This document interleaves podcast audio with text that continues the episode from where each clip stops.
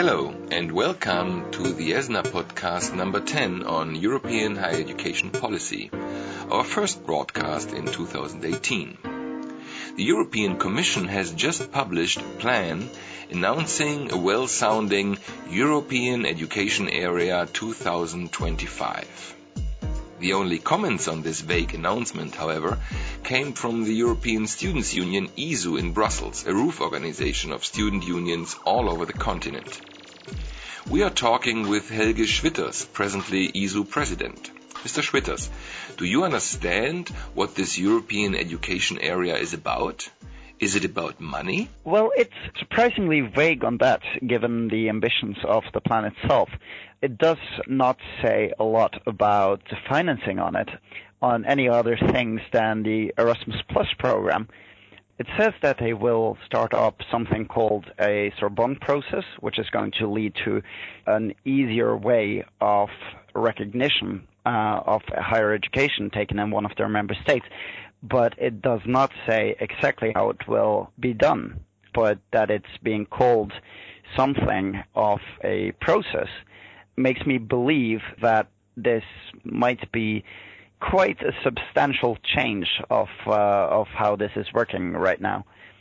Which part of the European Commission is responsible for this? What I can say is that their education unit has not been informing us, nor have I heard anything from the rest of the sector about these very ambitious proposals that are coming. So what is clear, however, is that the pillar of social rights, which is um, now rolling out, has made the EU probably more ambitious on the fields connected to it.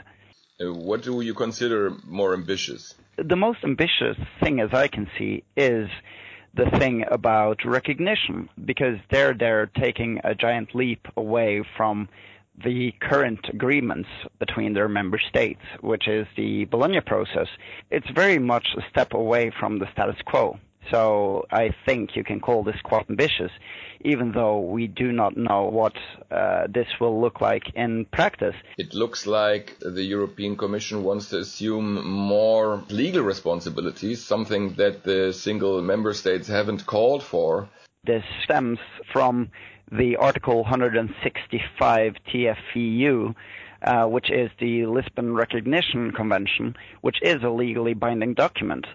And as the Bologna process is a voluntary process and agreement that seems more ambitious as they want to put it in a framework and found it in a legally binding document, which thereby creates this. But when it comes to the bilateral talks between the member states in the Bologna process, we don't feel that there has been any call for making more of a legally binding agreement on this.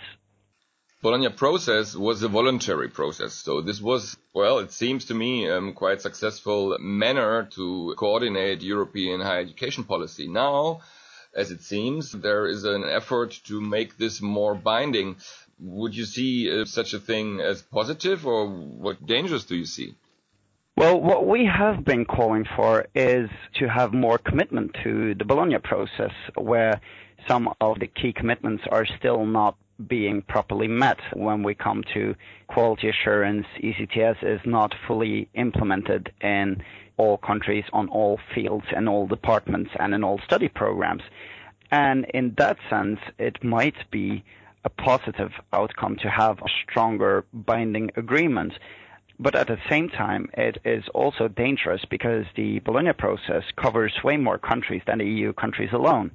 And we're afraid that this might lead to a European education area consisting of the EU member states and leaving out many other European countries. What have you seen in this proposal regarding student participation? Well, it hasn't involved any students up until now, and it also does not propose any model for student involvement.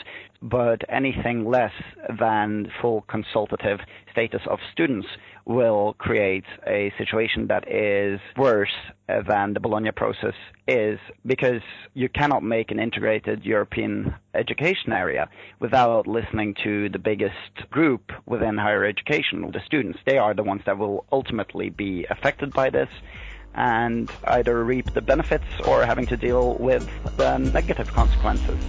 Mr. Schwitters, thank you for talking with us on such a short notice. We will be back soon with another podcast on higher education and science policy in Europe here at ESNA Media.